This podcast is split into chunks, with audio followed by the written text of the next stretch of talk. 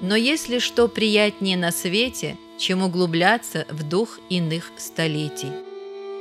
Боги и силы. Культ святых у осетин. Материалы подготовлены Лидией Хадарцевой, читает Алан Албегов.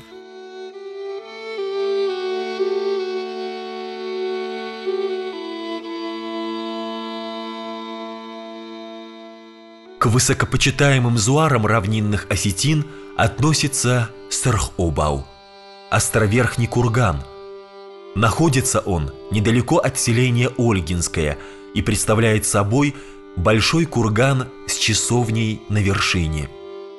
Виден старинный курган издали. Ученые относят его появление к концу XVIII века, когда поблизости образовалось селение – по воспоминаниям стариков, называлось оно тогда Ирватараж, а до этого было местом отдохновения людей, работающих на близлежащих землях.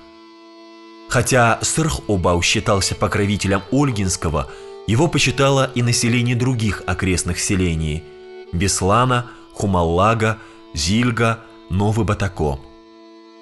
В воскресенье, перед всенародным праздником Уасилла – к часовне, расположенной в поле на Большом Кургане, стекалось на торжества много богомольцев из всех этих сел и больше всего из Ольгинского, причем исключительно только мужчины. Они приносили подношения по три треугольных пирога, пиво, шашлык. Совершив ритуальное шествие вокруг кургана, Зуарелок, жрец, возносил молитву, прося благодати – Празднество носило выраженный аграрный характер. Об этом свидетельствует молитвословие, обращенное к Сархобау. «О славный покровитель равнины!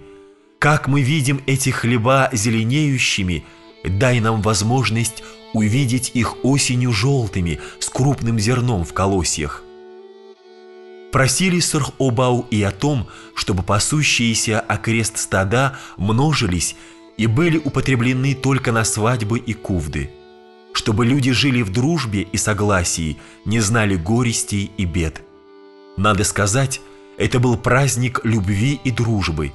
Собравшиеся пели, веселились, танцевали, радовались встрече.